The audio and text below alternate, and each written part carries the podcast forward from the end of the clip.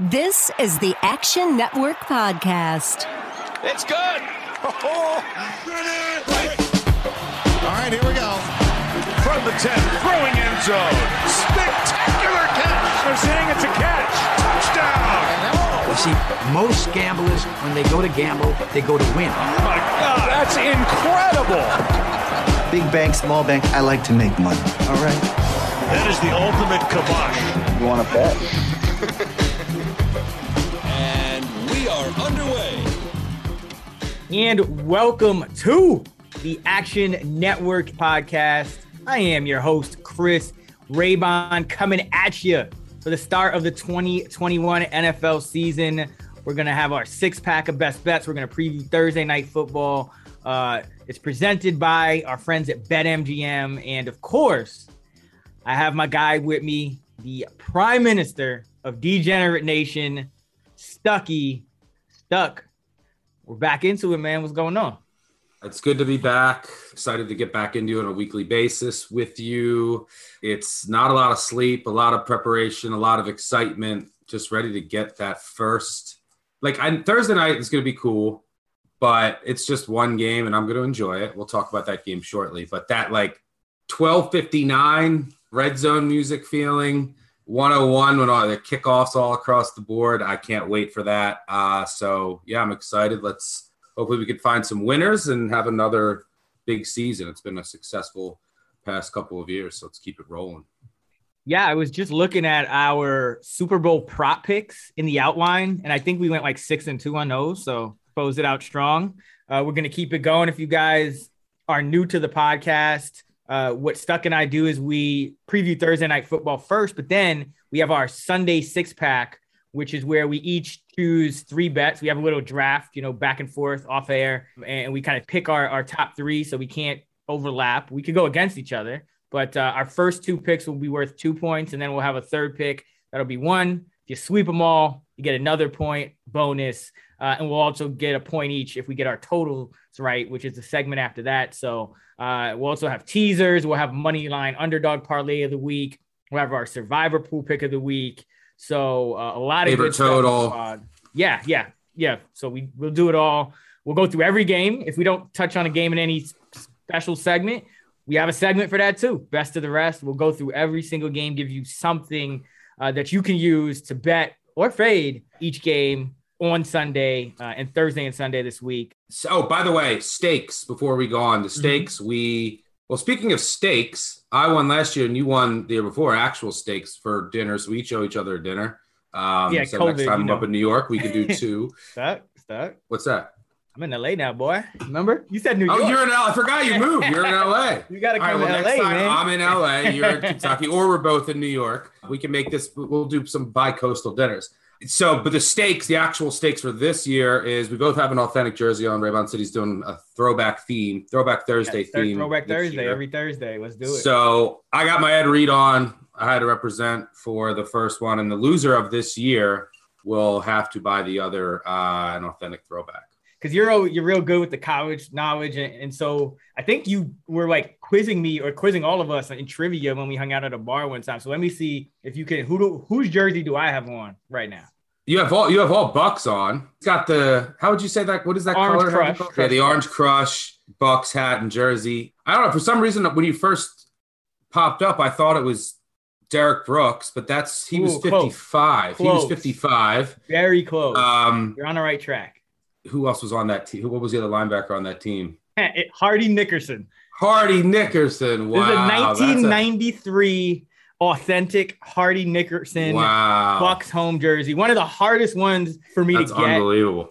So what I've been trying to do, if you've been watching the uh, fantasy flex, I've been yeah, I've been throwing on some th- throwbacks, but I've been trying to get every team's home jersey first. I'll go into the whites after that, but I'm trying to get every team's home jersey. This one was ridiculous. I mean, these things just aren't floating around out there. So uh, whoever wins has to buy the other an authentic Mitchell and Ness. But uh, either way, hopefully you guys win. And uh, before we get into the Thursday night preview, a couple of quick reminders. Number one, if you plan to bet on any sport ever and still haven't downloaded the free award winning Action Network app, what are you doing?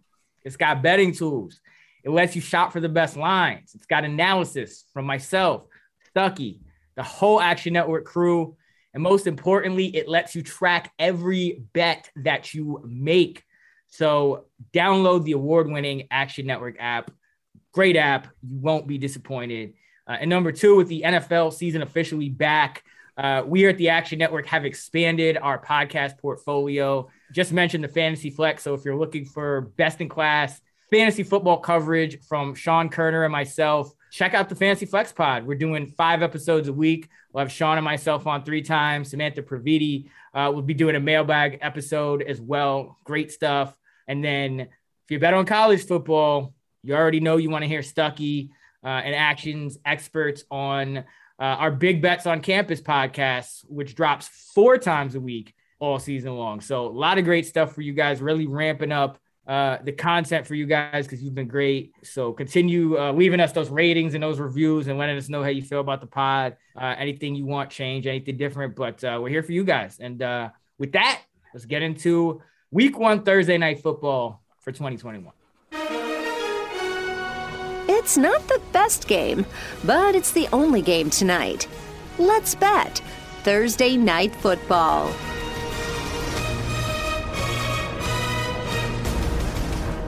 All right, so stuck our line at BetMGM for the Dallas Cowboys at the Tampa Bay Buccaneers. The Bucs up to eight and a half point favorites. That this is getting a little bit out of hand.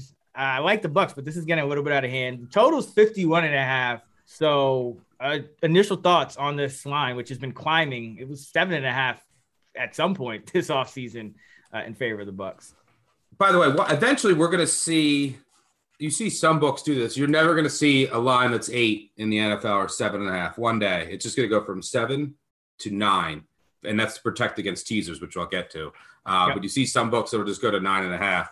It's a, it's an interesting game for Week One for a lot of reasons, and not just that it's a super defending Super Bowl champ that brings back every starter. They're going to be missing their safety Whitehead. Some of their receivers, I think Godwin and Antonio Brown are a little banged up, but you know we know what the Bucs are. Should be fine. Yeah, they, are both yeah. going to play. They're just a little nicked up. We know who the Bucs are, right? What I'm most interested to, to see is number one, how does Dak Prescott look, right? All the questions about his health. And, and week one uh, for me, you know, I'll probably end up having about five to six bets, which we'll cover on this podcast. But it's really a, I, I, the week I learned the most about schemes and what certain teams are going to look like. Obviously, just one data point, but it's really when you start to see what teams are going to look like that have brand new personnel on one side of the ball, and that's the the Cowboys. They have Dan Quinn brought in as a defensive coordinator, and they remade their defense. There are six new starters. Uh, Dan Quinn is the single high safety cover three king.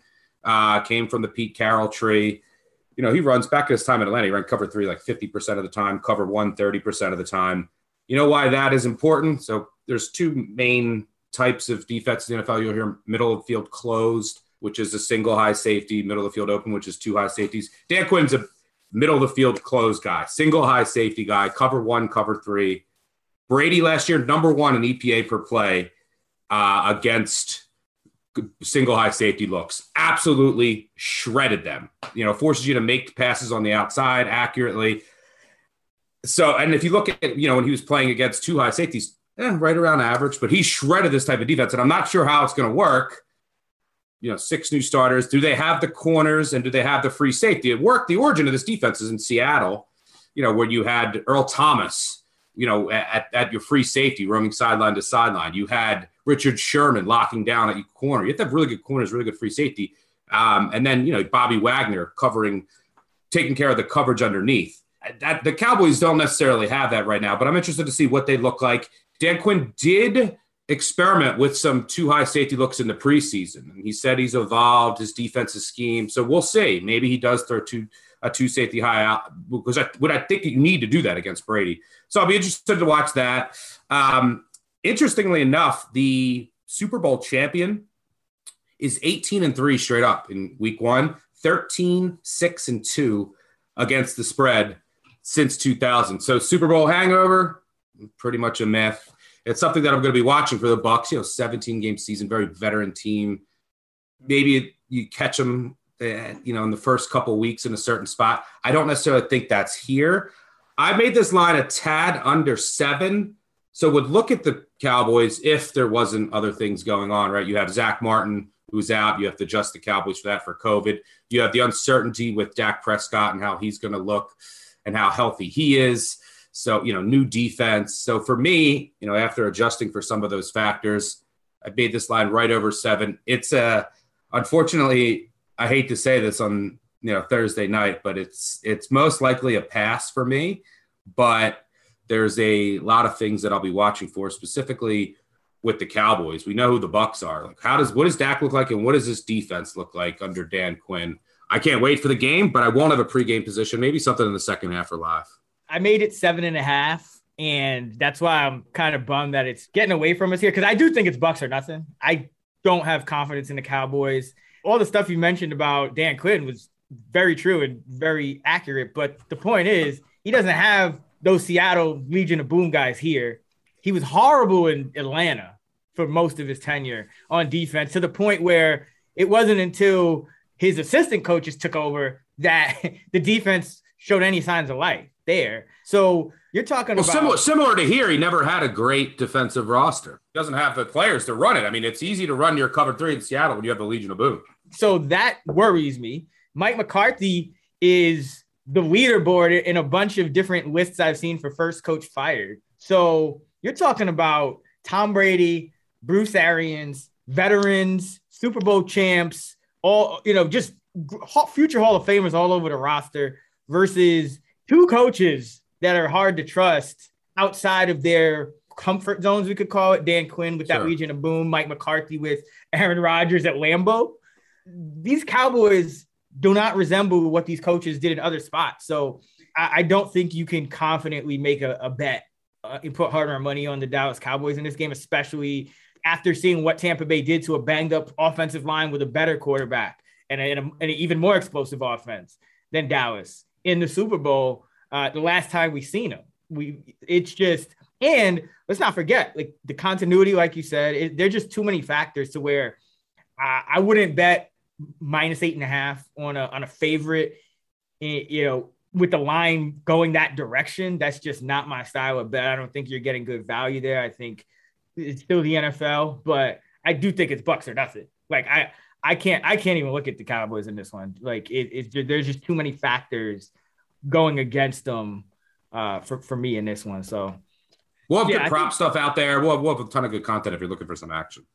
yeah, Sean and I have already, uh, you know, dropped our matchup podcast on Fantasy Flex, where we go through each matchup now, and we'll have a prop specific episode coming out uh, every Friday. So uh, stay tuned for that. But speaking of props, this is another reason why I, I worry about the Cowboys. Well, two reasons. One, they turned the ball over 11 times in those first five games with Dak. Like he was making a, a lot of uh, big plays, but he was also being a little bit more risky than I think we've seen him in years past. So, you know, how did how is that going to go, especially with a team that you're going to have to keep pace with? I would lean over, but Zeke Elliott's rushing yard prop is 52 and a half for this game. So, if the Cowboys they have issues on the O line, Dak isn't we don't know Dak's health, and then you don't expect them to be able to run. Zeke is barely at you know 50 yards uh, in terms of his prop. I mean, it just doesn't look good for the Cowboys. So I, I do agree. I think that's probably the play is just tease the Bucs down. I would feel really good about that. They could win by a field goal and you win that bet. That's how I would uh, I would approach this one. All right, let's get into for the very first time this NFL season our Sunday six pack. Thirsty for action? Let's crack open the Sunday six pack. All right. Again, for those new to the show, Stuck and I will draft six bets, three bets each. And we can't pick the same bet, but we can go against each other. It happens here and there. Thought maybe it would happen today, but uh, kind of, kind of happening, but not in the six pack. Uh, and two points for our first two bets, one point for our last one. Uh, switching it up a little from last year because we usually have more than one. We're super confident, so we kind of want to make it our two best bets, and then you know still a third one that we like, but uh, maybe there's a little bit of drop off in, in confidence. Uh, Stuck, you won last year. Uh, had a really great performance, wire to wire. So you got first pick. Where you going? Let's start off the 2021 NFL betting season with a bet on Jameis Winston and the New Oh, Orleans baby. Saints. This is the one you've been waiting for. New Orleans Saints. plus four and a half. We always talk about bet when you're going to bet James, bet him as a dog. He's 7 14 and 1 against the spread as a favorite. He's 17 10 and 1 against the spread as an underdog of more than a field goal. High variance quarterback. You want to take him as a dog. This is the Saints home opener. Be played in Jacksonville as a result of Hurricane Ida. After adjusting for home field, some of the Packers' injuries, like Bakhtiari is not going to play. Za'Darius Smith is banged up. I make this like just a tad under a field goal. You know, it's on a neutral field. So I grabbed the plus four and a half. You're also backing Sean Payton, who is absolutely dominant against the spread as an underdog. He's 31, 13, and 2 against the spread. But, you know, when you look at the Packers, there's a lot of turnover on the offensive line. You know, with Bakhtiari out, you're kicking Jenkins out to left tackle. You're starting two rookies on the interior. They develop offensive linemen as well as anybody in the NFL. Once you get Bakhtiari back, a lot of these guys that they drafted, they're going to be fine.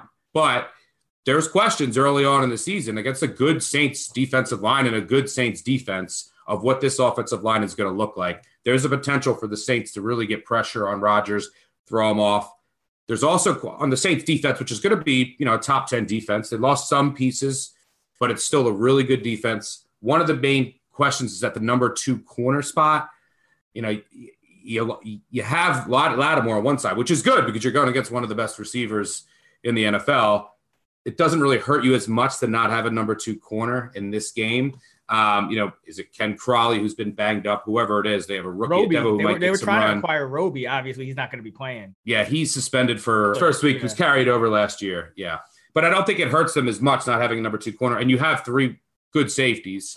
Look, the Packers are going to score, but the Saints defense can hold its own here. And on the other side of the ball, the Saints, what they do have is one of the best offensive lines in the NFL. Still, you know, the Packers' best pass rushers is Za'Darius Smith. He's banged up. You still have a vulnerable number two corner in Kevin King. It's still a you know, and you can run on this Packers defense. Some of it by design. We'll see what the defensive scheme looks like this year, but they're still going to be weak against the run. I think Kamara can have a big day. I think that they're going to be able to use, you know, Taysom Hill in certain, you know, in certain packages, and he can have some success running the ball. Winston will be protected.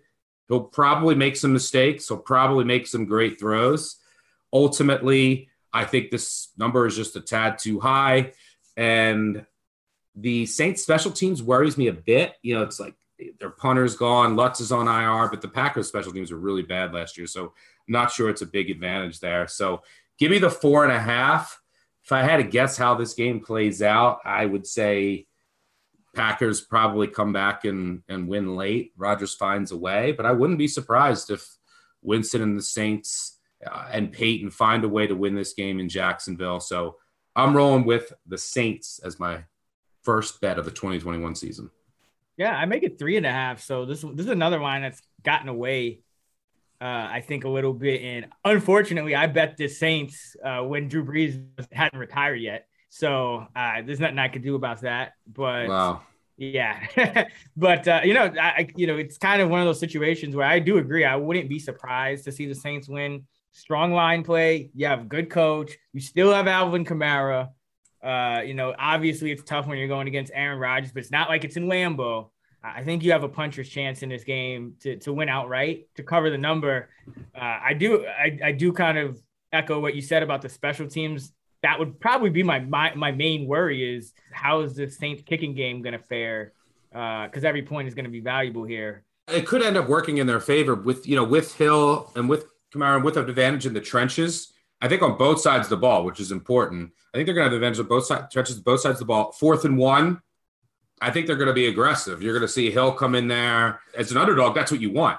So, you know, you might see the Saints be ultra aggressive on fourth downs in this game, which is what I would want for based on the, their offensive line advantage and the packages I think that they would have for this game. The Saints are in a good spot here. Obviously, it's not ideal playing in Jacksonville instead of the instead of the Superdome. I mean, how much did that cost them in your projections? About point point and a half or so. Yeah, right around a point and a half. I mean, you could argue that you just wipe out the entire home field, which is you know across the board. It's I mean, the Saints. You can argue they're one of the best home field advantages in the NFL. Home field is trending down yep. overall. I was going to be around 2.8 to 3.2. So I would like it regardless at four and a half.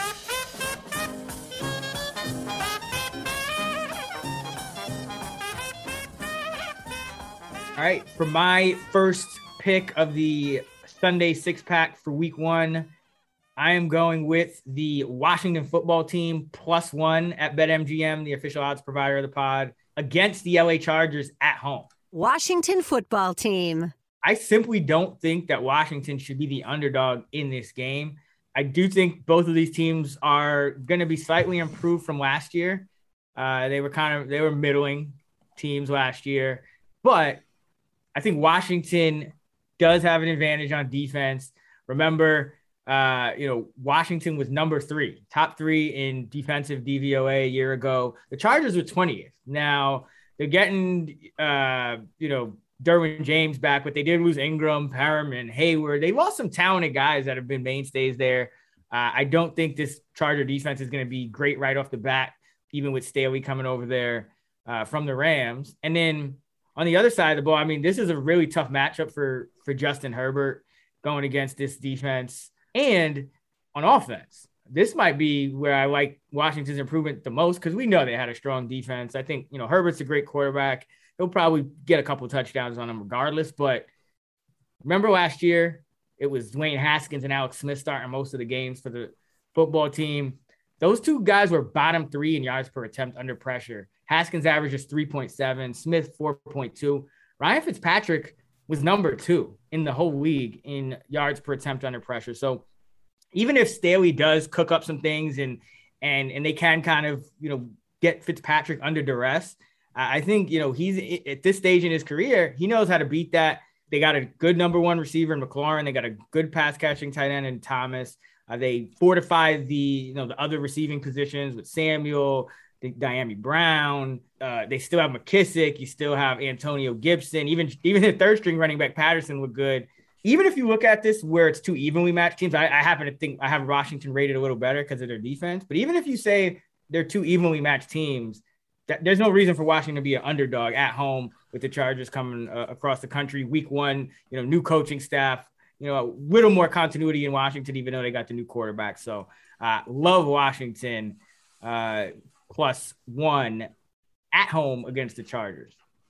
Yeah, I make them a slight favorite, so I don't necessarily disagree with you. I think I'm at Washington minus 0.3. So I don't disagree with you. I'll share a few more of my thoughts when we get to uh, our favorite totals because this yep. game fits into what I will be playing from a total perspective. So let me move on to my second pick and the third overall pick of the Sunday six pack. I'm going with the New England Patriots minus two and a half, laid minus 120 here against the Miami Dolphins.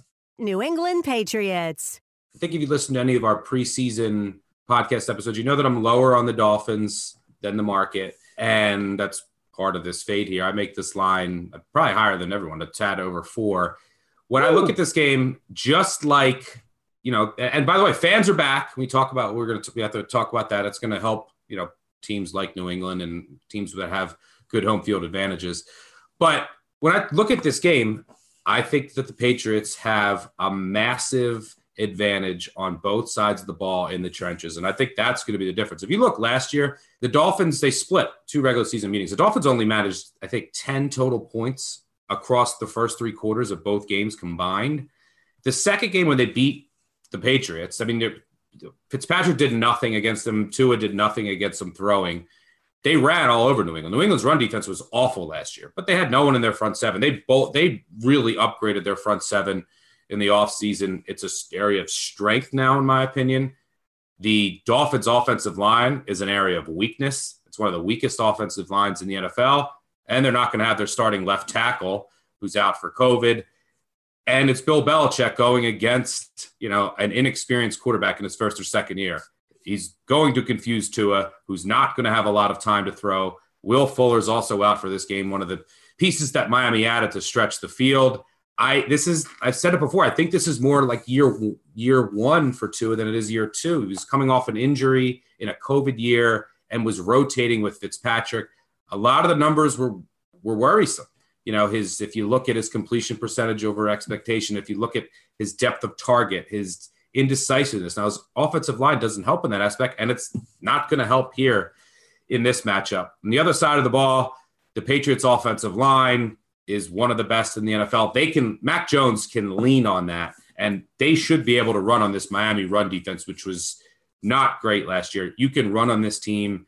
They upgraded their weapons on the outside. I don't think Mac Jones is going to have, you know, a bonanza throwing the ball against a good secondary, but they should be able to move the chains methodically, relying on that offensive line. Jones will have time and I think it really what the difference comes down to in this game is the trenches on both sides. Two inexperienced Alabama quarterbacks.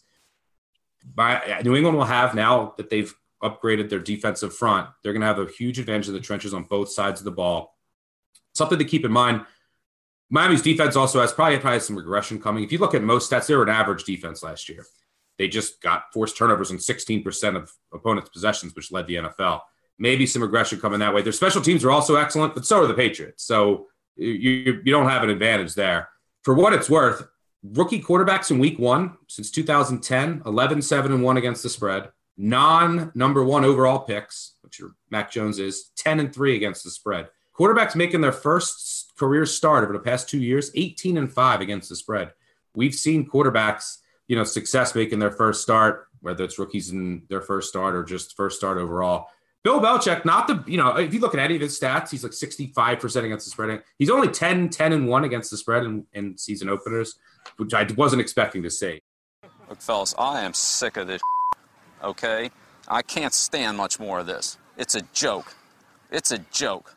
You know, if you can get by this under a field goal, if you can't find it under a field goal, uh, you know, if you could find uh, 125 is the max. But I really think that the, the trenches is going to be the difference here. Tua is going to really struggle against Belichick here, especially with the offensive line situation against an upgraded New England defensive front. So, yeah, let's go from let's go from Payton to Belichick, two of the best coaches to back against the spread in the NFL. So for my second pick, I'm going with New England at home. Yeah, and I think even more than the coaches, what I really like about it is uh, you're looking at the battle in the trenches because I think that's something that you know week in week out when I'm looking at you know my numbers versus the the market or just trying to find value that's a lot of times where uh, there's value to be found when people just aren't properly accounting for the matchup in the trenches and with, with new england i think you're going to have just as good or better blocking but you're going to have a better quarterback. And I, I yep. can confidently say that Mac Jones, without having ever thrown a regular season pass, is a better quarterback than, than 2020 Cam Newton, who, yeah, ran for a lot of touchdowns, but throwing the ball, it was just impossible for him. It was eight touchdowns, 10 interceptions, and 15 starts. Uh, in the red zone, he couldn't, he could bear, he couldn't get the ball in the end zone. You know, Jakobi Meyers was averaging over five catches a game, couldn't get him a touchdown. I mean, it, it was just an inept passing attack. And I think Mac yep. Jones, even in his first start, he'll be a little green. Maybe he turns it over. You know, Miami was good at first and turnovers, but it, it's going to be better than Cam Newton yeah, yeah, it's which is shocking because generally you can't expect too much from a rookie. So if you go from you know a veteran quarterback to a rookie making his first start, nine times out of ten, you will downgrade that team, and I will downgrade that team.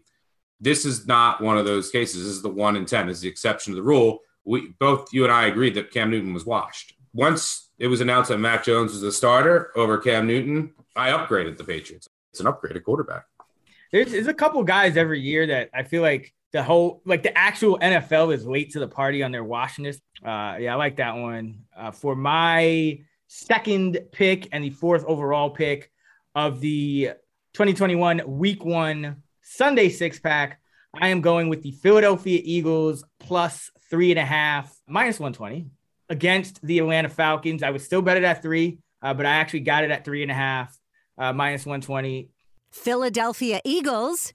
I like Philadelphia outright in this game. I think that this is a toss up between two mediocre teams that underperformed last year for various reasons, which are in some cases moot, but in some cases, namely Atlanta's case, I think still a little more worrisome. So for for Philly last year, a lot of it was on the quarterback and Carson Wentz, and You know, he was not playing well. That kind of derailed the whole team. Injuries also played a key factor. I mean, this team lost so many games to injuries. Uh, and those two things, it was just really tough to come back from. But you look at this matchup Philadelphia, healthier, healthy, strong, play in the trenches. That's what you're going to get from them. You know, offensive line, you have Kelce at center, you have Brooks at uh, and, Lane Johnson on the right side. It's one of the best, you know, lineups of three guy, three guys in the offensive line in the league. So Jordan Mailata has been a pleasant surprise winning that left tackle spot. Uh, so whatever's going on with Andre Dillard, that you know is not going to factor in quite as much. Uh, but this team is should have a, a, a, an excellent offensive line. And then on the other side, on the defensive line, you got Fletcher Cox, you got Brandon Graham, you got Josh Sweat. Those are three of the you know top linemen in the league. They can get after it. So right off the bat, you're talking about a team that has the edge on both sides of the ball in the trenches. You know, the Falcons have a couple of good linemen, but their O line overall ranked 24th by Pro Football Focus entering the season. I do think they have some holes there. And then you look at Philly. Okay, what was one of the biggest weaknesses? You know, that secondary last year, uh, just decimated by injuries. They should be improved at, at that second corner spot with Steven Nelson. He was uh, top, you know, he's 36 out of 120, 121 qualifiers in Pro Football Focus's grades. You still have Slay, not as good as it used to be, but um, you know, with a healthy secondary, I, I think this it's very it's a formidable defense all of a sudden because you have a front and you have a decent secondary. Uh, and then in terms of the matchup with Jalen Hurts, a lot of people are worried, you know, 52% completion rate. Let's not forget, Hurts struggled really bad in that final game of the season against Washington. He got benched, you know, so everyone's there. He's got a low completion percentage, 52 52%. But he went seven to 20 in that game against Washington, but that Washington defense is no joke, right? Like that's a that's a tough defense. So he went seven of 20 for 72 yards with a pick. That'll happen against a defense like Washington. But let's not forget, they he beat New Orleans, uh, going 17 of 30 for 161 and a, and a touchdown, no picks. Uh, then threw for 338 yards, three touchdowns, no picks in a close loss, one score loss to uh, Arizona, and then you know struggled against Dallas, but still threw for 342 yards, a touchdown, two picks. So you know Hurts has a lot of upside as a passer. I don't think this Falcon defense is any you know is, fully equipped to handle that, and especially with the you know the advantage in the trenches. Uh, you know, on the offensive line, I think Hurts is going to be protected. But let's not forget, what did the Falcons do? They brought Arthur Smith and they brought his friend Dean Pees on defense. Pees, and you've pointed this out, Stuck he does raise tends to raise the level of the defense compared to what it was before he got there. But he also likes to blitz. Yep. Jalen Hurts blitz was a, a, top five quarterback against the blitz in terms of yards per attempt last year, 8.8 yards per attempt according to Pro Football Focus against the blitz, uh, a passer rating of 104. So even though Hurts, there's some question marks about him as a passer, uh, he was blitzed on almost half of his draft. He was blitzed a lot. You know, teams came at him and he made him pay four touchdowns, one pick. Uh, so there's not a clear path to me for an Atlanta victory. And that's why I love Philly plus three and a half. I would bet him at three as well. Uh, because Arthur Blank, the owner of the Falcons, he wants them to be more run heavy. That's why they took Arthur Smith, who of course is famous for running the ball with the, the Titans. Of course, he had Derrick Henry. Now they have Mike Davis, career 3.7 yard per carry average different, different guy, kind of guy. This backup running back here is Cordarrelle Patterson. So I don't see a clear path to victory for Atlanta. Philly's going to get pressure. They were number two in pressure rate last year, even with the injuries.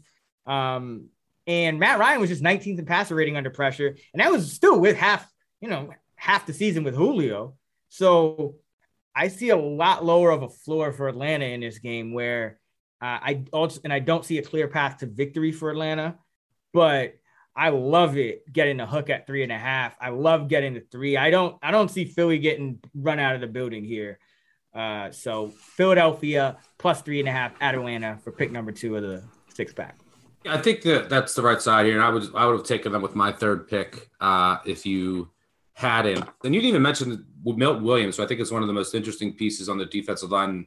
Young kid a lot tech. I think if they he has a lot of promise. But I think that this Eagles defense is one of it's going to make the biggest leap from last year than any other team in the NFL. I'm a Jonathan Gannon truther.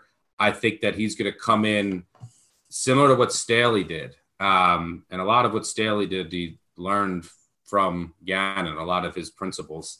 Um, they were childhood friends, but I, I love Gannon. I think that their deep, this Eagles defense is going to be very, you know, everyone always says they're going to be very multiple, but I mean very multiple, and they're going to have guys all over the place moving chess pieces. It's going to be a very tough defense to prepare for. And and by the way, this is an interesting matchup in that you have it's kind of like Colts versus Titans. Like you had you have Nick Sirianni was from the Colts mm-hmm. and and Gannon, and then you have Arthur Smith coming from the Titans. So there are there is some film familiarity there, but yeah, I think that the Eagles are going to be able to generate pressure with confusion and especially up the middle against the Falcons' offensive line and really cause a lot of havoc in the backfield, which I think could ultimately be the difference. Wouldn't shock me to see either either team win this by a field goal.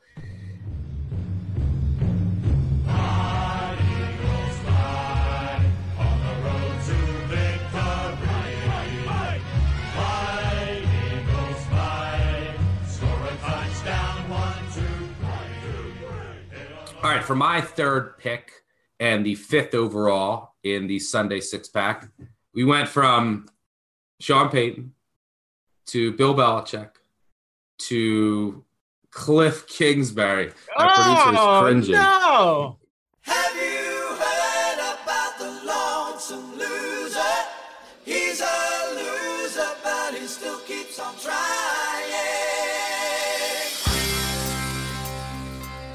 Cringing. how can you make uh, a quick bet before me? This is I know. Uh, it's it's insane. Uh, I'm taking Arizona plus three at Tennessee. Let me clarify. I'm not taking Arizona plus three. I'm, I, I'm fading Tennessee minus three. So let me make that clear. I'm not betting on Cliff Kingsbury. I'm fading Mike Vrabel. After making some adjustments that I'll talk about, I think this line should be, you know, closer to one there's a lot of questions on both defenses, right? We know that the Titans defense is, is miserable. They can't generate pressure. There's major questions in the secondary, specifically at corner, and they're going to get spread out uh, by this this Cardinals offense. And I, I, I think they're going to have a lot of trouble stopping Kyler Murray and company. On the other side, the Cardinals defense isn't great, but they added some reinforcements in the front seven that I think will help them get better against the run. And that was a major area of weakness last year at times and they're going to need to be better against the run against Derrick Henry. On the outside, there's questions. The Cardinals have questions at corner as well, and they're going up against you know AJ Brown and Julio Jones. Not great. Well, here's the thing. I'm just number. I mean, first coming into the season, I'm lower. Uh, I'm fairly low in the Titans compared to the market. I mean, last year they went seven and two in one possession games. If you throw out that Browns game where they're down by 50 and came back to make it a one possession game, you know they were plus 11 in turnover margin. They were rel- they were healthy all year just everything really went their way. So I, this year, there's a lot of negative regression coming for them. And I think that they might start really slow for a couple of reasons. Who did we just talk about? Arthur Smith, huge fan of. He's gone, right? So he's gone from the offense. Yes, they added Julio, but you lose Jonnu Smith, you lose Corey Davis. So it's not like you just added Julio to this offense. You lost a lot, including your play caller. On top of that, there's no continuity with this offense because of COVID. I mean, this team got crushed by COVID in the last three weeks. They still have two starting offensive linemen on the COVID list. Uh, Ryan Tannehill just came off the COVID list. Ryan Tannehill. He went on the COVID list the day Julio Jones got back from injury in camp. I mean, they have they have zero continuity working. They haven't worked together at all. This week will be the first time essentially for in in a month. So you know the offensive line is yeah, they're probably all going to be back by, but they haven't been practicing together. So there's a lot of questions with COVID and how it impacted the continuity and the preparation for this team which I think is is important. So I think there this offense. But look, when this offense is at full strength and firing at all cylinders, it's one of the best in the NFL. But I think that there's going to be some growing pains because of the you know the COVID impact, the transition away from Arthur Smith. Um, you know, assimilating Julio into the offense. You know, you lose John. So there's a lot of moving pieces and parts. So, you know, I think that this is basically a coin flip game between, between two offenses that should have plenty of success. I think that lack of continuity might just interrupt a few too many Titans drives, and that could be the difference. So, I wouldn't take plus two and a half, but give me the three. I'm taking it. I'm siding with Cliff. I can't believe it in week one, but if he lets me down, at least it's only one point, um, and I'll have something to rant about next week. Cliff Kingsbury. I'm so, I, I can't believe you haven't mentioned the Titans field goal kicking because like you know they Sure. like like what Or special teams. you're not going to lose by a field goal like it's not it's you're either going to lose the bet by like a touchdown or more or you just win it out like you know what I mean like the Titans field goal kicking now they have what Sam Ficken I don't know I mean it scares me a little just because I I really don't know what's going on with Arizona's corners like Malcolm Butler retired you know, yes, they lost Peterson, but they there's a lot of question marks there to be going up against Julio and AJ. That may be enough for Tennessee. Uh, I do. You kind of alluded to the there should be points. Uh, this I almost went with this the over for my favorite total, but I can't be on. I can't go over in the first in week one. So you know, got to stay on brand. But um, yeah, it, it, that's the only thing that scares me. I think Tennessee, they're not as good as their record, I think, has been over the past couple years. Like that that game against Cincinnati where they lost like 31 to 20 last year comes to mind. Like they can lose to anybody because their defense on any given week can just shit the bed. And Yeah. you know, against a healthy Kyler, because Kyler wasn't healthy for half the year last year. I can see that happening, but I'm still just not. I have it right around three. I'm just not there with this Arizona, like that Arizona corner situation, and the fact that whoever they are going to start, like they, it's not like they really had a lot of practice together either, you know. So that just worries me a little bit um, with them. The Action Network podcast is proudly presented by BetMGM. And to celebrate the 2021 NFL season, BetMGM is offering a great sign up offer for our listeners a $600 risk free first bet. You just open an account at BetMGM and make your first deposit. Then make your first bet. If that bet wins, the money is yours. And if your bet doesn't win, BetMGM will refund you in free bets up to $600. It's that simple. To get started, just click on the link in this episode description. BetMGM has been a great podcast partner, and they've got all the best features for NFL betting, like live betting and daily odds boosts. Plus, BetMGM is compatible with our BetSync technology, so when you place a wager at BetMGM, that bet can automatically be tracked in your action app. So open an account today and make your first bet risk-free up to $600. Just click on the link in this episode description to get started. Must be 21 or older and physically located in Michigan, New Jersey, Colorado, Indiana, West Virginia, Iowa, Virginia, Tennessee, Nevada, or Pennsylvania. Please gamble responsibly. Gambling problem? Call 1 800 522 4700 in Colorado and Nevada, 1 800 Gambler in New Jersey, Pennsylvania, and West Virginia, 1 800 9 with it in Indiana, 1 800 270 7117 in Michigan, 1 800 889 9789 in Tennessee, 1 800 bets off in Iowa, or 1 888 532 3500 in Virginia. BetSync not available in Nevada. Thanks so much for listening. Let's get back to the show. for my third pick and the sixth overall pick of the week one 2021 Sunday six pack, I'm going with the Seattle Seahawks minus two and a half at Indianapolis. Seattle Seahawks. Uh, Stuck, I, I know you're going to hate this one because I, I don't think many people would agree with it just based on the straight up projections. I actually got Seattle earlier in the offseason at plus three before all this madness happened with Wentz and COVID and whatnot. But I still like Seattle up to a field goal because I think they win this game. And, you know, maybe that's a hot take, but I look back, first of all, every indication, just throwing numbers, throwing everything out the window, every indication we have about this coach team is that they'll they'll probably start slow. You have a new quarterback coming over that missed a lot of time due to injury, went on a COVID list. Your top receiver out, T.Y. Hilton. You, you know, offensive linemen getting hurt left and right. You know, those guys haven't had a lot of time to practice together, especially with Wentz. So Wentz is really, you know, his time has been limited with pretty much every key, you know, member of the offense just because of what's gone on this this offseason. Uh, and let's not forget, Carson Wentz was just not very good lately. Now, he started his career well. Obviously, he had that you know near MVP season in, in year two. He was 18 and 11 in his two seasons with Frank Reich. Okay, then Reich goes to coach the coach. Carson Wentz since then 14 and 26 against the spread, 36% cover rate over the last three seasons. He hasn't been good even before last year. Does he get does Reich just turn around everything? Maybe. Is it going to happen in year one with limited, uh, in week one with limited practice time with the O line and the receivers and not a great receiving corps, by the way, especially with Ty out? I don't think so. Uh, but on top of that, Frank Reich in general, his teams, for some reason, shit the bed in week one. He's been coaching the Colts for three years. Last year, they lost to 1 in 15 Jacksonville, who went on to lose 15 straight games after, after beating the Colts in week one. 2019, he lost to the Chargers, who didn't go 4 and 11 the rest of the year. In 2018, lost to the Bengals, who went 5 and 10 the rest of the year. So Frank Reich is 0 and 3 straight up against three teams that went a combined 9 and 36 from then on, 20% of their games.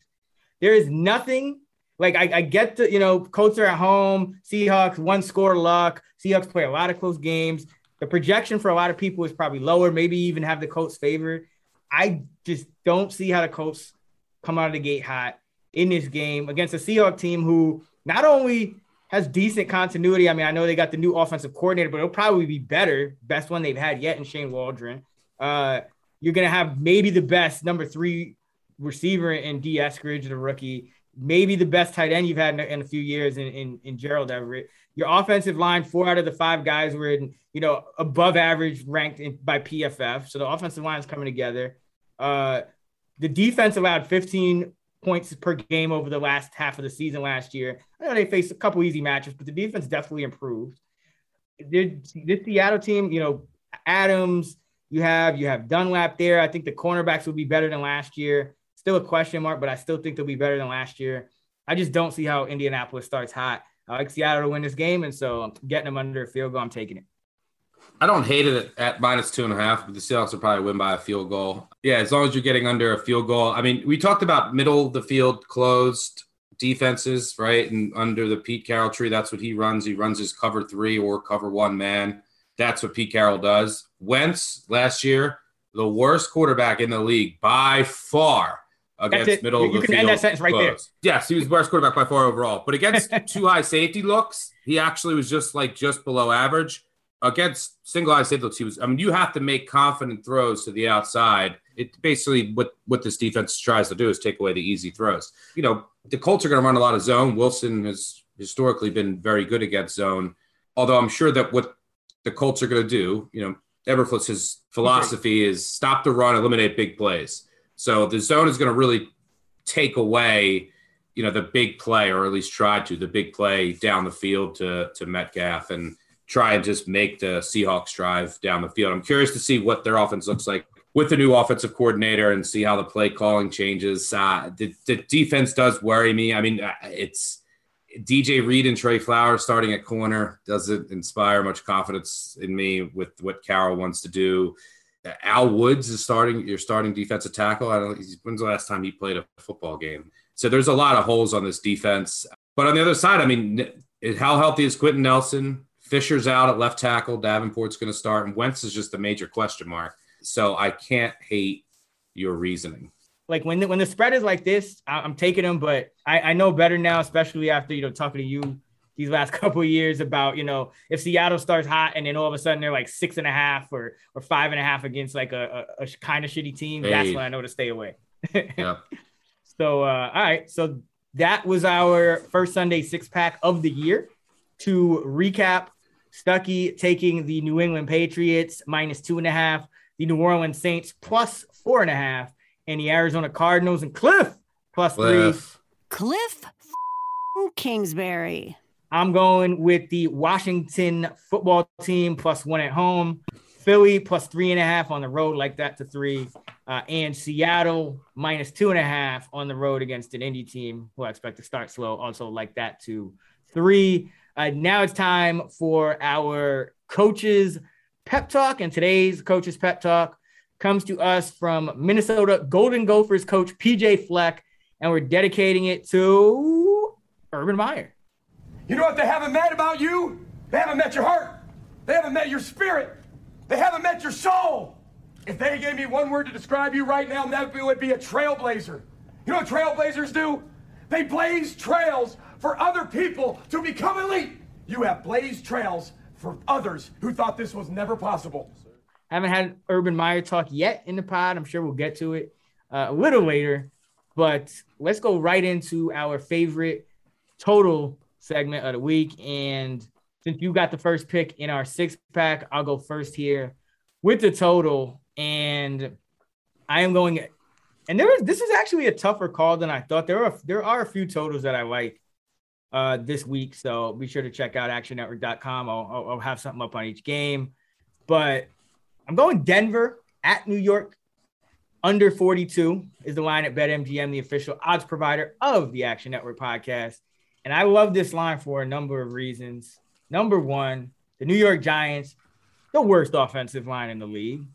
Number 32, according to PFF. But you could just look at the line from left to right, and no one really inspires confidence. I mean, you know, they're talking up Nate Solder, who was horrible the last time we saw him and then sat a year out. And they're like talking him up as if he's going to be a, a, an improvement. So I'm just not buying it with this Giants line, especially not going against Bradley Chubb, Von Miller, a Denver defense that's not only coordinated by, you know, defensive genius Vic Fangio, but that actually has cornerbacks now.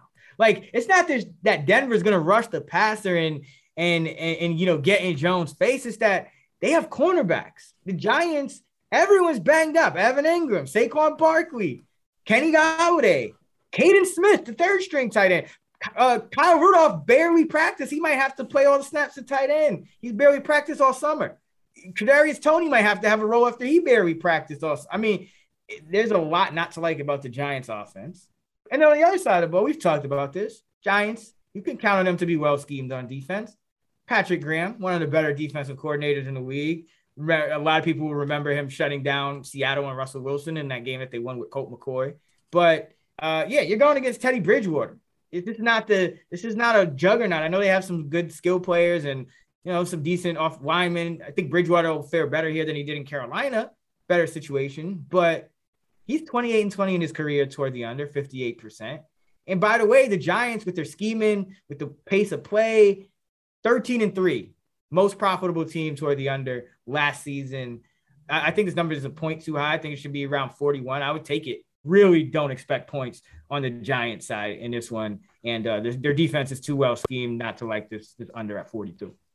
The kind of the theme of the podcast of defensive schemes. Hopefully, some I mean, some people might know this, some people are learning something, but like the, the Carroll is the middle of the field closed. Like Fangio's middle of the field open, two high safeties. Same with uh, Brandon Staley. Like last year, pre snap, 75% two high safety, Denver and the Rams. The next highest was 50%. League average is like 35%. So, and that's, I think, the defense of the future, but we'll see. But against two high safeties, middle of the field open, worst quarterback in the NFL, Daniel Jones last year by far, EPA per play. It's going to be very difficult for the Giants with the ball. I mean, Golladay came out and basically was like, dude, we're going to start slow. That's not the worst thing. This is this is puff piece season, right? This is 98%, 90, probably 99% of articles of quotes you hear before one game has been played in a season. Unwarranted positivity in most cases. When a guy says something negative like that, like how worrisome is that, man? Yeah. All right, for my favorite total of the week, I'm going sort of off brand for the podcast, but I'm going with an over.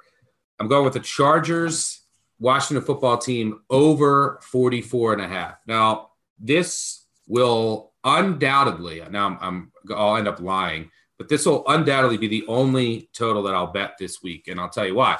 There's a lot of uncertainty around totals from after what we saw last year. Scoring was up almost a field goal over the previous high year. We talked about this a lot last year. One of the reasons, which is will be persistent and could even become more of a factor, is teams are more aggressive on fourth downs. Right. So instead of punting it or kicking the field, you're seeing more aggressive offenses, more plus EV decisions on fourth downs that lead to more points.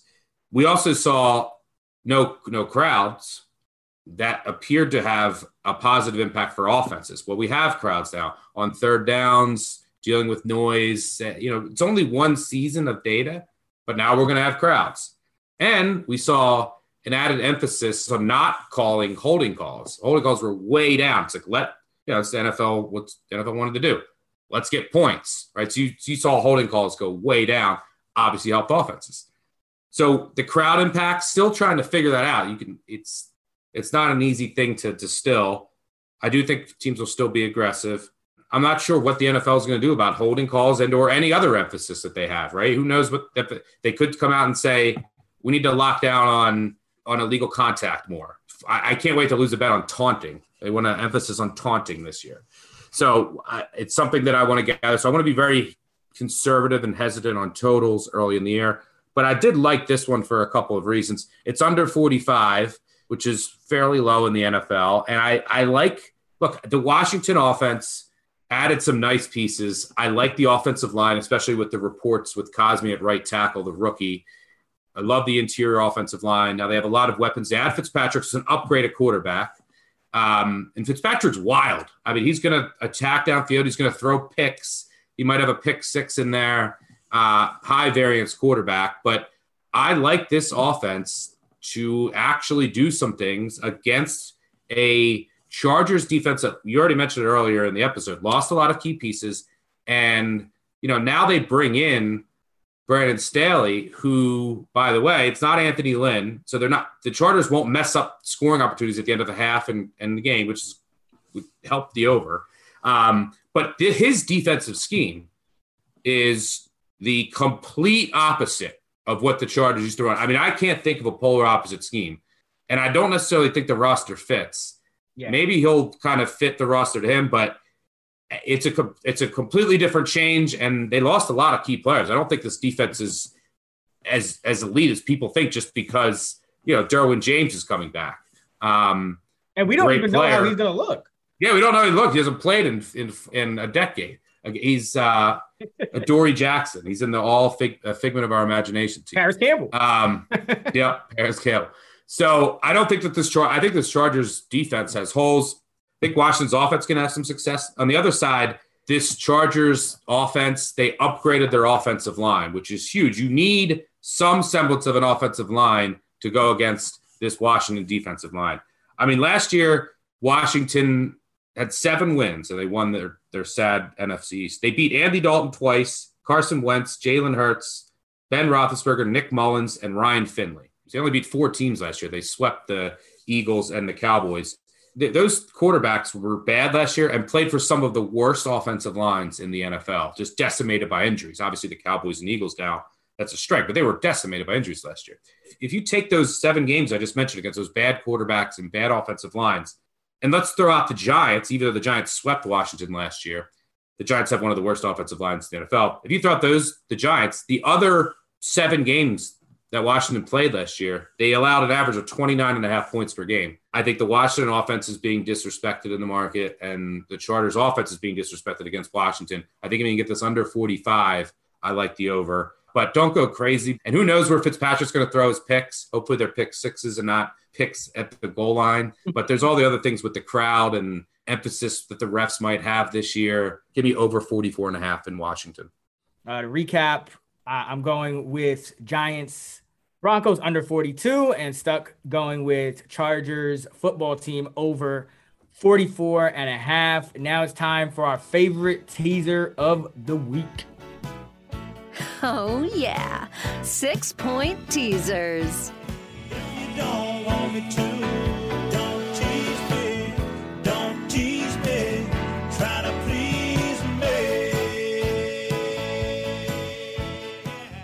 All right, for anyone unfamiliar with teasers, you what it is is you take two or more bets and there's a certain number of points. The standard is six. You get to tease uh, each line that you're taking uh, in the bet down by that number of points. So the standard is six points.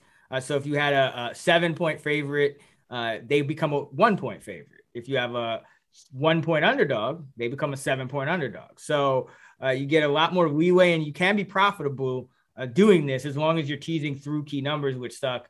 Uh, I'll let you talk about a little more. Yeah, basically, if you can, now the books out there are starting to increase the prices that you have to pay on these, and they're changing lines. You know, they'll move a seven point favorite to a nine and a half point favorite. So if you tease it down, it doesn't cross the three. That should tell you all you need to know because they know that the player has the advantage if you could tease through the three and seven. So a two and a half point dog up six points. And you want to, as long as you're paying minus 120 or below, or, you know, an eight to an eight and a half point favorite down through seven, six, four, and three. If you can do that with two sides in a in a vacuum, you have an edge over the book. There are other factors in play. The lower the total, the better it is to do that because obviously points are more at a premium. Um, I have some content out there. Check it out uh, on actionnetwork.com. Just Google Stuckey teaser guide uh, for info on the Wong teaser stuff. Books don't really have an edge when it comes to teasers. You can profitably tease. So, my advice to people out there is teasers over parlays. Like, yeah. parlays are generally negative EV. You're much better off long term winning, uh, betting the two bets separately. You never, you should never be so confident in. If you're confident in two bets, make the two bets, but you should never be so confident that two bets are going to hit that you're decreasing your expected win percentage. Now, I the reason I say this is because you know Stuckey kind of talked about it. Books are even trying to adjust to to to make sure they're not losing as much on these teasers because they can be done profitably. But I saw an article uh, a few days ago. I wish I remembered where it fr- was from. I it may have been ESPN, but I'm not sure, so I don't want to don't quote me on that. But there was an article about the fact that books were making like a 30% profit on parlays, and the profit on like all other type of bets was like under five percent, if any. And so that tells you all you need to know when you know books are killing it on parlays. They are uh, like scrambling to adjust for teasers to make it not as appetizing for sharps to to hit these teasers. So I just want to put that public service announcement out there before we um, get into that because we do have our little money line underdog parlay. Um, you of course you can always bet those bets individually, but before we get to that segment, I just want everybody to know that the sharp way to go about it if you're combining bets, do teasers over parlays.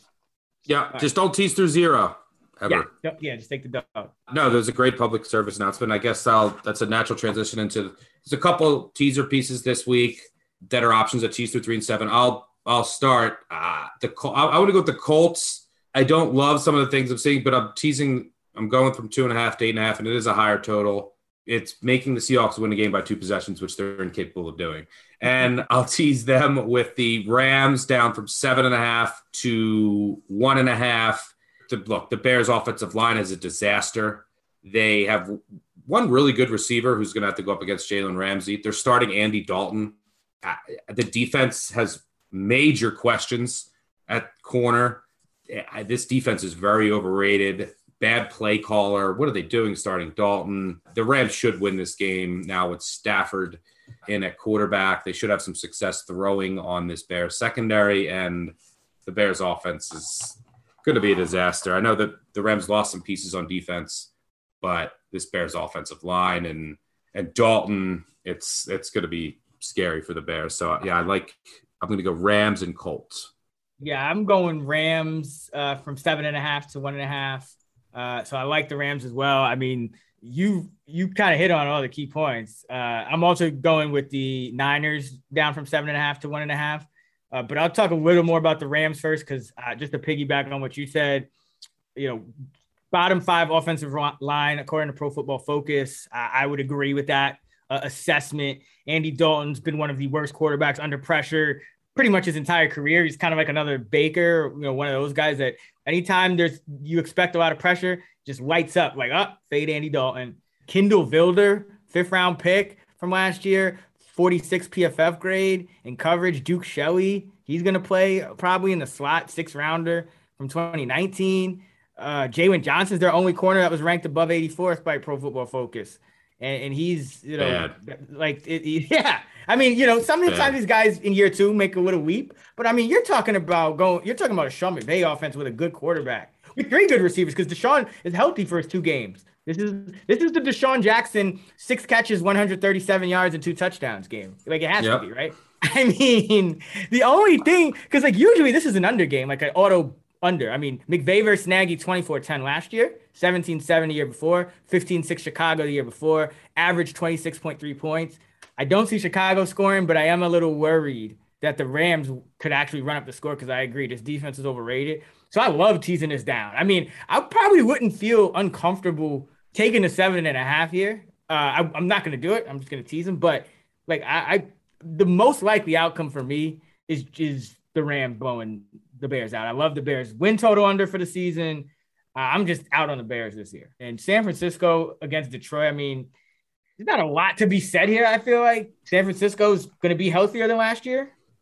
Jimmy G is 22 and 8 as a starter, 12 and 5 against the spread on the road, uh, but little under 500 as a favorite against the spread, that is, which just shows that, you know, they're winning games, but they don't always cover the big numbers. So, like teasing this down as well. Detroit might be scrappy. They might run the ball a lot with Dan Campbell, muck things up. It's not going to be as terrible as Matt Patricia, I, I don't think. I think Dan Campbell, like, even though he comes off as a little goofy, I think he knows what he's doing. So this team, Detroit, we're going to kick you in the teeth. And when you punch us, we're going to smile at you. And when you knock us down, we're going to get up. And on the way up, we're going to bite a kneecap off. All right. We're going to take your other kneecap. Before long, we're going to be the last one standing. But teasing it down to one and a half, I expect San Francisco to still comfortably handle this game from, from wire to wire. So I, I don't think this should be too much of a sweat teasing them down. Uh, Detroit just, um, you know, they have a decent old line, but Jared Goff, you know, San Francisco's going to be able to get pressure, and they, they could get pressure without even sending extra rushers. And you know, Goff, one of the worst quarterbacks against pressure, one of the worst receiving corps in the league. Uh, and on the other side, secondary. Yeah, secondary. And then on the other side, I mean, San Francisco, you know, with Jimmy G, like this is this is a good offense. You know, still a good offense. If Trey Lance goes or not, uh, Trey Lance yep. packages or not, you know, why not just tease it down? Uh, like love San Francisco in this spot. San Francisco Rams for me, Colts Rams for you. That is our favorite teaser segment of the week. And now it's time for our money line underdog parlay. Turning good weekends into great weekends. It's time for the money line parlay. All right, so I know I just kind of shit on parlays in the last segment. I was just trying to just give people, you know, all the facts. But throw all that out the window because we we're in our parlay segment now. We each pick an underdog. We like to parlay them together, see if we can hit some really juicy odds for you guys. Uh, Stuck, I'll let you start. Who you going with for your money line dog in week one? Yeah, we already talked about this game, so I uh, won't go dive into it too much. But I'm going with the Eagles. I think that this defense is going to be improved significantly. You know, the offense should have some success against the questionable Falcons Defense, uh, I think there's some value in taking the Eagles plus 140 on the money line. Oh yeah, I, I like that. I, I, fully expect that the Eagles have a, a, a good chance to win this game. So I love that. The only disappointing thing is that uh, not as much disagreement on this pod maybe as, as some weeks. It's, it's like, coming. We got all we got all season for that. week one, week one is for learning anyway. Uh, yeah, no, I agree. Um, for for my money line dog for week one, I am going with and here we're gonna get ugly. We're gonna get super ugly. Um, if you guys if you guys listen to our AFC win totals pod, you know I was just having a riot of a time teasing Sean Koerner and stuck about the strength of schedule projections for the AFC South because I felt like it was all Texans making their strength of schedules tougher than like the rest of the league when it really wasn't true. So we're gonna get real ugly here. Moneyline dog, Houston Texans, week one, plus 130 at BetMGM against the Jacksonville Jaguars. Could Jacksonville blow Houston out? Sure. Could Houston blow Jacksonville out? Maybe. Listen, I don't nothing that Urban Meyer has done since taking over as an NFL head coach has inspired confidence that this could not this may not be a train wreck. Number one, hire you hire a, a, a cancelable strength and conditioning coach, fire him immediately. You hire uh, a, a, tight end that's not fit to play tight end and then release him. Like you just gave up a free roster spot on a 90 man roster for a, a, for your old friend who's trying to make a comeback it, it, that everyone knows isn't happening in Tim Tebow. Wasted a roster spot. I don't. That's not good for the locker room. I don't care how they spin it. Play games with with your number one overall pick, Trevor Lawrence. You don't Im- immediately anoint him as a starting quarterback. Everyone knows he's a starter. Another thing that's I don't think that plays well in the locker room you know, you get in trouble for this coach. I mean, this was probably the realest thing he did, but you, you don't admit this because then you just get in trouble, you know, for, for, for saying that, you know, vaccination status is going to play a role. He's just making a lot of mistakes. He, he was, the offense was, slow for the pace is slow. Houston, I think what's going to happen here is you have Tyrod at quarterback, you have a, a decent, you know, decent left tackle. Trying to say positive things about the Texans is very Oh, difficult. no, no, no. got Listen, a decent left listen, tackle. they're bad, but that's the thing. Their right tackle though is Marcus Cannon, who hasn't played in like two years and didn't play in pre in preseason. He, has been above camp. average in, in his PF, PFF grade last four years he did play. I mean, I know. It- it- I know, no, I'm just saying. I'm surprised they went with it. Look, Tyrod won't turn the ball over. I'll give you two stats that'll back you up. Week one home division dogs since 2010, eight. This is the only one this week. 18 and five against the spread. Number one pick in week one. This is more fun than anything else. Number one overall pick starting in week one. Hasn't won since 2002. 06 and one straight up. In 2002, you know who that was that won? Actually, it was actually a Houston Texan. Oh, yeah, David. Carr. This is where a home division dog. This might be the only game the Texans win all year. That's what the Jags did last year. The Yes. Jags won week one and then lost the remaining their games. if you're betting on the Jags, it's like this. There's just a lot of faith in like Trevor and, and, and Urban, which may be warranted, especially Trevor. But like, it's like, in what in what whose right mind do you go and say, oh yeah, the team that went one and fifteen last year, let's go bet on them minus three on the road. Give me the Texans all day. You're fading road favorite Jacksonville, and I'm playing. I'm betting a home dog in Jacksonville in the Saints. You're right. Yeah. It's like they just had to be, there just had to be football in Jacksonville somehow this, this week. It wasn't. Uh, but yeah, no, this is this is what we're doing, man. Uh, I think we have we both have a good chance of winning these bets. Uh, so that was our money line dog. Stuck going Philly plus 140. Uh, at Atlanta, I'm going Texans plus 130 at home against the Jags. So together, that is a f- four and a half to one payout. So uh, if you bet a hundred dollars uh, on a parlay, you would win uh, 452 for a total payout of 552. You can check the Action Network's parlay calculator at actionnetwork.com slash betting uh, calculator slash parlay calculator or in the Action Network uh, app. Let's quickly go through the best of the rest. Pittsburgh plus six and a half at Buffalo. The total's 49. Stuck for this one. I'm, I'm looking at that matchup from last year. Buffalo won 26 15. They got a pick six. Josh Allen, 10 of 14, 130 yards and a touch to Stefon Diggs, 14 to 29, 108 with a touchdown and a pick to everyone else. Uh, and then Tomlin with that road under uh, when it's between 43 and a half and 51, 42, 15 and one in his career, 74%. Uh, so is Josh Allen going to be able to, to do anything other than throw to Stefon Diggs in this game? Uh, is I guess is my question. Yeah, I have major questions about the the Steelers' depth at corner. You know, they lost some guys, and they're real. They they're really really thin. And the Bills, I think, this year are going to spread teams out four wide as much as anyone, maybe outside of Arizona, just like last year. So I- I have some questions about how the Steelers secondary will hold up up here.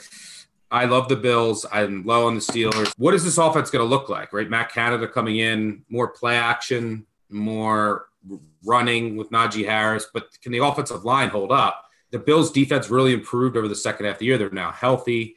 You know, they add Star back at the defensive tackle position. So, like, I, I think that the defense is going to be fine. But it's a ru- it's, I you know I make the line seven point one. No play for me, but it is a rah rah spot for Tomlin. What? A rah rah Mike Tomlin spot. We win the game with this crew of bodies right here today. Uh, bring your A game today. Look, here's what you know about Tomlin. One of the biggest us against the world motivators. When he's an underdog, when he's a favorite, double digit favorite, uh, he's just like, ah, and this team isn't fired up. 13 and 22 against the spread is a double digit favorite. That's worst of 79 coaches in our Action Labs database. He's about 500 on the road as a double digit favorite against teams with losing records. Straight up, Straight up. double digit favorite. I don't want to hear about the labor pains, man. Deliver the damn baby.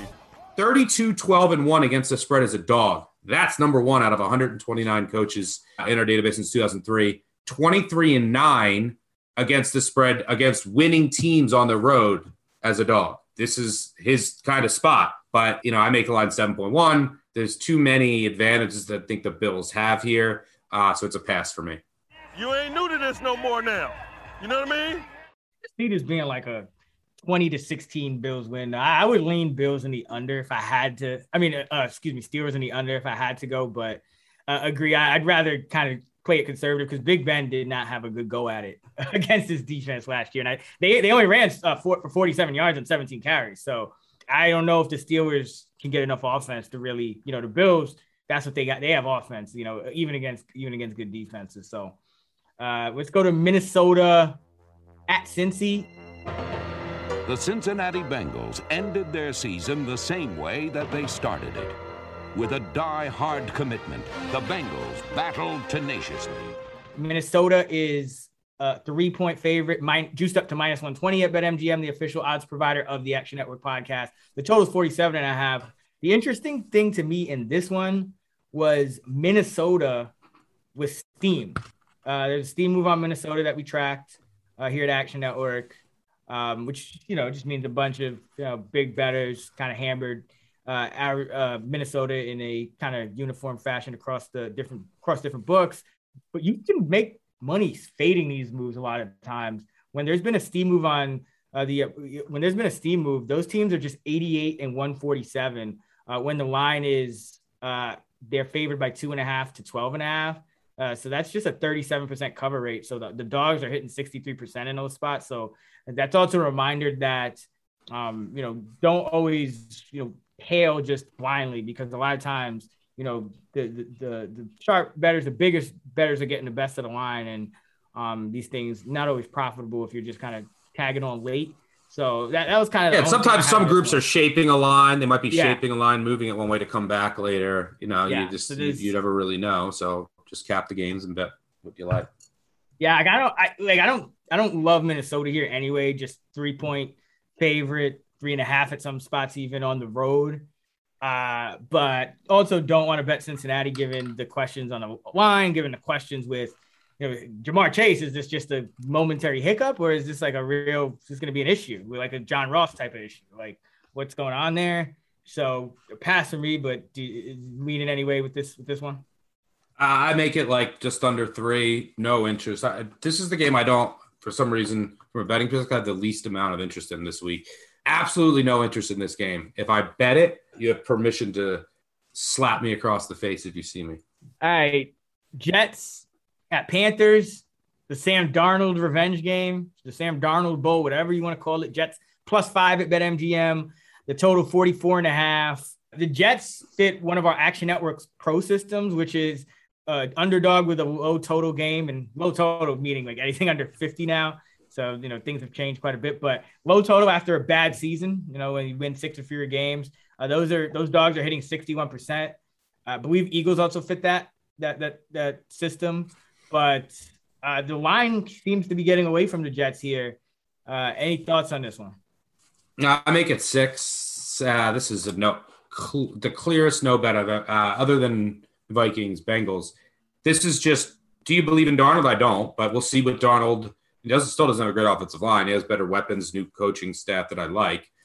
So let's see what Darnold has against his old team. There's some familiarity there, and then let's see what Zach Wilson has. So if you believe even in one of these quarterbacks, it's a sneaky over here. If you believe in both, hit this over. For me, probably pass. I actually lean under on it. I think I, I would rather bet the under than anything else in this game because, like you mentioned, Carolina 30th ranked O line by PFF, Jets 22nd, uh, Crowder's on the And, and the. Panthers starting guard is out for COVID. Worth noting. Yeah, Crowder probably misses for COVID, but also just look at it from this perspective. You have two of the, you have one of the worst quarterbacks in the league, in, or he's been the one of the worst quarterbacks in the league in Darnold. You have another guy who's unproven uh, in, in Zach Wilson making his first start as a rookie on the road. You have a defensive coach coming in for an offensive coach for the Jets. So Robert Saleh might be able to cobble something together, even though I have no faith in their cornerback group and they uh, their defensive line got decimated. But then on the other side, Matt Rhule, you know, Darnold gets all the headlines, but what they really did was build up their defense. I mean, their defense has some has some talent. I think you know some of the weak spots last year. They they they they short up a little bit, and I mean they were overperforming last year in terms like you were always kind of lamenting like how is this Carolina Panthers defense even hanging in there? So like I I actually would lean under in this one. Like I feel like they're, they're just you're we're giving a way too much credit to two bottom tier quarterbacks and offensive line. Uh, Cleveland KC, uh, one of the most interesting games in the week. So of course it only makes sense that neither of us have a, a, a strong bet on it. It's more, I think, one of those games the the the public and is gonna love to bet, but uh, I don't love this Cleveland six and a half. The total's 54. I, I worry about Cleveland because it's Andy Reid. You know, in week one, he's six and two against the spread. He's always great with time to prepare. Cleveland, what, one in 15 straight up in, in the last 16 uh, week ones. They're they're never good coming out the gate. But also, like taking KC worries me because six and a half. That seems like the Harrison Butker. He's the he's the butt kicker on field goals. He's just butt on extra points. Like he can't hit one of those. So it's like this is just a, this is another pass for me. Uh, but you do you have any thoughts on Cleveland KC? Yeah, I mean, yeah, Cleveland hasn't won week one in forever, but I mean, they had some of the worst teams in the NFL for like 15 years. They're 120 and one in season openers since they came back as uh, a franchise in 1999. 120 and one. I think their last one was like 0, 05 against the Steelers. Or something. I mean, it was bad. Um, maybe against the Ravens actually in 2005. Um, these two teams, by the way, they last met in the opener in 2002, and the Browns won the game and they sacked Trent Green, but Dwayne Rudd threw his helmet. So they threw a flag for an unsportsmanlike yeah. penalty. So they could the game couldn't end. It was in Cleveland. They gave the Chiefs 15 yards, and then Morten Andersen hit a kick to win 40 to 38. Um, so that's how bad the Browns' luck has been um, in Week One. Another maybe meaningless trend. Super Bowl losers four four and 17 against the spread um, since 2000. What does that mean? I don't think it has any predictive power, but it's an interesting nugget. Uh, last didn't, year, uh, didn't didn't San Francisco lose straight up to Arizona last year or something like that in Week One? Yeah, yeah, yeah, yeah. And they were a big, um, not a big favorite, but they were like seven. So yeah, pretty big. Yeah. Um, last year these two teams met in the playoffs. The Chiefs were eight point favorites at home. I think it opened at 10, came down to eight. The Chiefs led 19 to three at the half. They scored on every first, all four, four first half possessions. Although it's worth noting the Browns had a fumble touchback. So really, it could have been, you know, 19 to 10 at the half. Then Mahomes got hurt and the whole game flipped. Um, you know, so they basically would have combined for 30 points in the first half. This is a brand new look for the Browns D. They could have up to seven new starters on the defense, including rookies, and then all of the free agency free agents they signed in the secondary and defensive line. So we'll see how that, you know, presumably improved Browns defense looks how long it takes them to gel. I think eventually it'll be a lot better than it was last year. On the Chiefs side, they have a brand new offensive line, and they're going to you know they're changing run schemes. I think it's going to be for the better, but we'll see. You know, a bunch of rookies on that offensive line, how long it takes for that offensive line to gel. Um, but I, you know, the Browns should have success running the ball. They add Beckham back to the offense, add an explosive element they were really lacking last year. The Chiefs' defense is bad. We know that. Um, can the Browns stay ahead in this game so they can keep running the ball and setting up the path where they don't have to, you know, try and come back? And that plays right into the Chiefs' hands on defense. That'll be a big thing. But I think both offenses should have success. I think the look here is it's either over or nothing, but I'm, it's, the, I mean, it's with 54 and a half now. I think I make it 54. I just see a lot of advantages for both offenses, but not a play for me. I might hop in for a live over if it starts slow. I make the line like six and change. So not much here for me. And by the way, that game last year, that playoff game, one of my favorite plays of all time. That that fourth down to win the game. Like I think it was Al Michaels. Yeah, was like, oh, they're not gonna run a play here. And yeah. not only do they run a play, but they throw the ball like throw fourth it. and inches with Chad Henne. Balls. That was amazing. right? Here, Andy Reid, really smart. Send everybody out there. You got guts, right? You're trying to draw them off sides. Take a timeout. Take it down. Let the clock click. Try and draw them off sides. There's no play. Just look at the body language. Oh, there is a play. Henne rolling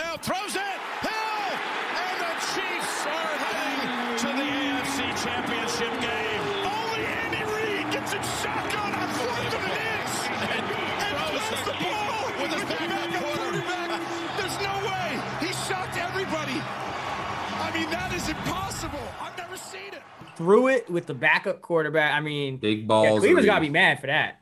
Great game to watch. Not my favorite to bet. Uh, we'll finish it up with the survivor pool pick of the week. One pick, one chance to advance. Survivor. I'm going San Fran. Uh, don't don't see Detroit giving them much. Uh, Rams are a close second, but trying to get some of these a- NFC West teams out of the way because uh, you know they're gonna just be playing each other a bunch, and it's gonna be it's gonna be a gauntlet of a division. So uh, I'll take San Fran against Detroit. Yeah, I have a Survivor analysis piece out there. Go check it out on ActionNetwork.com. I'm, I'm rolling with the Rams. So San Fran and the Rams for our Survivor picks. Uh, as a reminder, you guys can follow all of our picks uh, for the Sunday Six Pack uh, in the award-winning Action Network app. Just search Sunday Six Pack in the Action app's follow feature, uh, and you can find all the bets that we made on the podcast for the Six Pack. You can find Stuckey on Twitter at Stuckey2. You can find me at Chris Raybon. You can follow Stuckey's bets in the Action app at Stuckey2. You can follow my bets in the Action app at Chris Raybon. So very simple. Same Twitter handle, same Action handle. Uh, be sure to check out the Fantasy Flex podcast. You know, feed. We have a new feed, five episodes a week there. Um, so a lot of good stuff here. We'll do the live show. Convince me Sundays at 8 Pacific, 11 Eastern. Should be a good NFL season for Stuck and I. Until next week, let's get this money. Let's go.